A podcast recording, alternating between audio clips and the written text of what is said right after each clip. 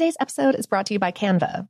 We're all looking for ways to make an impact at work, but not all of us are skilled in visual design. Canva helps you get your point across, simply and beautifully. It's easy to design Canva presentations, docs, whiteboards, and videos. You start with a designer-made template and customize it with your content. Uh, plus, add graphics, charts, and more from Canva's massive media library.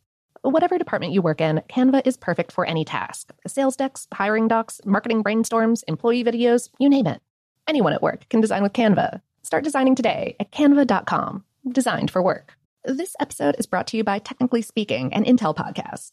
When you think about the future, what kind of technology do you envision? Whatever the future holds, artificial intelligence will undoubtedly be at the heart of it all.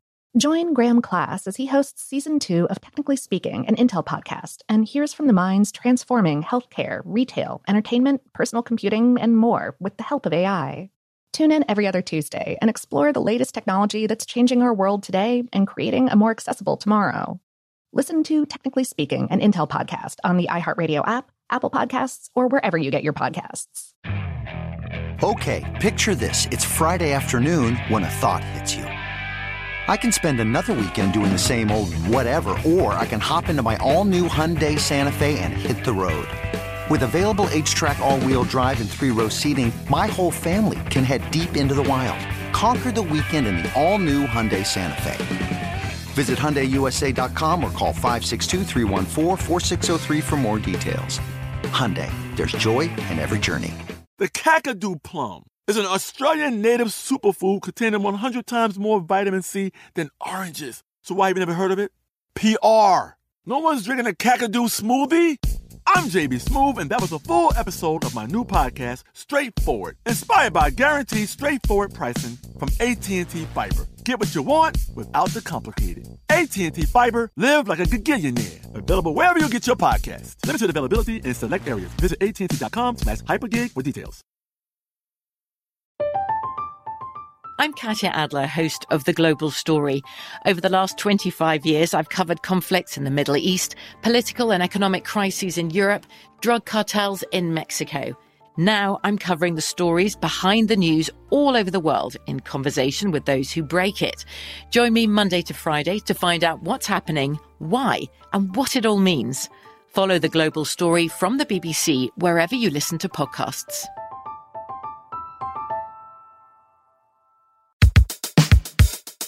Welcome to Brain Stuff, a production of iHeartRadio. Hey, Brain Stuff, Lauren Vogelbaum here. Some people just don't quit. It's okay to quit. Occasionally, it's best to. But let Doctor Jane Goodall be an example to us all. Sometimes you have a far-fetched dream, and instead of dismissing it, you do it anyway. And when you've achieved what you set out to do, just when you're at the top of your game, your dream might change based on what you've learned along the way. Your new dream is bigger and more difficult to realize, but you do it anyway. Repeat into old age, never slowing down, and you might even get nominated for a Nobel Peace Prize. The key to Doctor Goodall's persistence seems to have a lot to do with knowing what she liked from a very young age, and then just insisting on doing it. Her father gave her a stuffed chimpanzee when she was a baby, and she took it with her everywhere, even though it was, by all accounts, terrifying. She grew up loving to observe and catalog animals, and dreamed of one day living with African animals and writing books about them for a living. Her mother, who was a novelist herself, told Goodall that that seemed like a perfectly reasonable idea, even though it was the nineteen forties and not at all what middle-class English girls were expected to do. After she finished school, Goodall couldn't afford to go to college, so she worked odd jobs in London for a few years until a friend invited her to visit her family's farm in Kenya. At which point, Goodall immediately quit her job and waited tables until she made enough money to pay for the price of boat fare to Africa.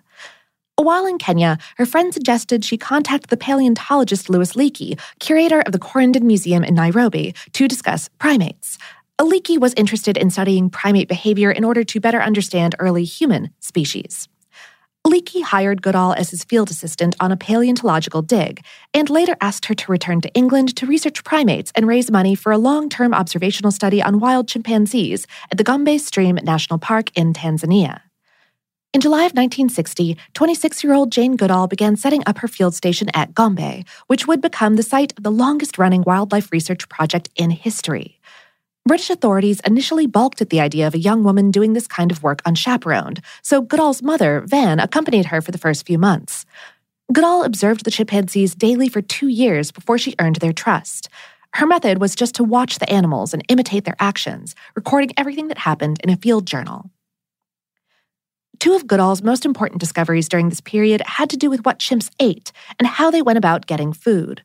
Goodall was the first to observe chimpanzees killing and eating the meat of small mammals. Prior to this, they were thought to be vegetarian. And perhaps her biggest contribution to our understanding of primates was the revelation that chimps used, collected, and modified grass stems and sticks as tools to fish termites out of their nests. Goodall's discoveries were so significant, Leakey said, "Now we must redefine tool, redefine man." And he arranged for her to write a dissertation at Cambridge University on the behaviors of wild chimpanzees. It was accepted, and she became one of only eight people ever to graduate from Cambridge with her P H D without first earning her undergraduate degree. In nineteen sixty-four, Goodall married Hugh van Lawick, a Dutch wildlife photographer who Leakey sent to record her activity in the field. They had a son in nineteen sixty-seven, who spent his early life with his parents at Gombe. After Goodall and Lawick divorced in nineteen seventy-four, Goodall married Derek Bryson in nineteen seventy-five, who was the director of Tanzania's national parks. During this time, Goodall published books about her experiences and research at Gombe, including In the Shadow of Man, which was criticized by scientists because of Goodall's habit of naming the subjects of her research. She called her most famous study subject David Greybeard. But the book was wildly popular and has since been translated into forty-eight languages. As she lived and worked in Gombe, she began to notice changes to the chimpanzees' habitat. Deforestation and mining practices forced the animals out of their homes and into smaller and smaller areas. More than one million wild chimpanzees lived in Africa one hundred years ago, but today only a fifth of that population exists. Goodall saw the writing on the wall, which is why, in the nineteen eighties, Goodall changed her focus from observing chimps to working to protect their habitat. She founded the Jane Goodall Institute in nineteen seventy-seven, which works to keep human communities and wild chimpanzee populations in Africa healthy and coexisting peacefully. Roots and Shoots is a program to empower young people worldwide to make a difference in their local communities. Now, at the age of eighty-five, Goodall spends about three hundred days a year traveling and speaking about Africa, chimpanzees, the environment, and her other passions.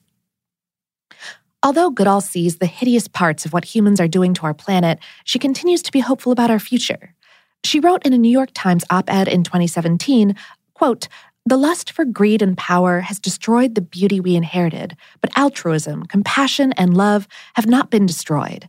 All that is beautiful in humanity has not been destroyed. The beauty of our planet is not dead, but lying dormant, like the seeds of a dead tree. We shall have another chance." In twenty nineteen, Goodall was nominated for the Nobel Peace Prize. She was also included on the twenty nineteen Time one hundred list of the one hundred most influential people in the world.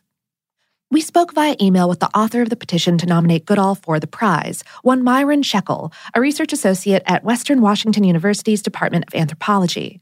They said, "I believe there's no better choice to receive the next Nobel Peace Prize. Civilization is today facing perhaps its greatest challenge ever, the twin apocalyptic threats of global climate change and biodiversity loss. Both are caused by humans, and both are linked in that both stem from human misuse of the environment. No one has ever done more or better work than Jane Goodall to bring peace between humans and their environment, and thereby create the conditions under which humans can be at peace with each other. Jane Goodall is the global face for global peace."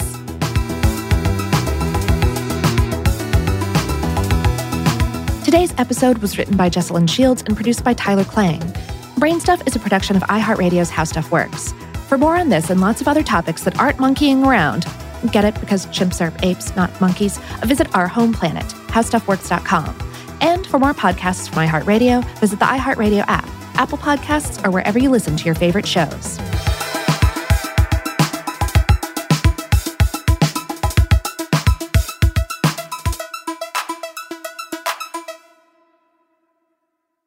Today's episode is brought to you by Canva. We're all looking for ways to make an impact at work, but not all of us are skilled in visual design. Canva helps you get your point across, simply and beautifully. It's easy to design Canva presentations, docs, whiteboards, and videos. You start with a designer-made template and customize it with your content.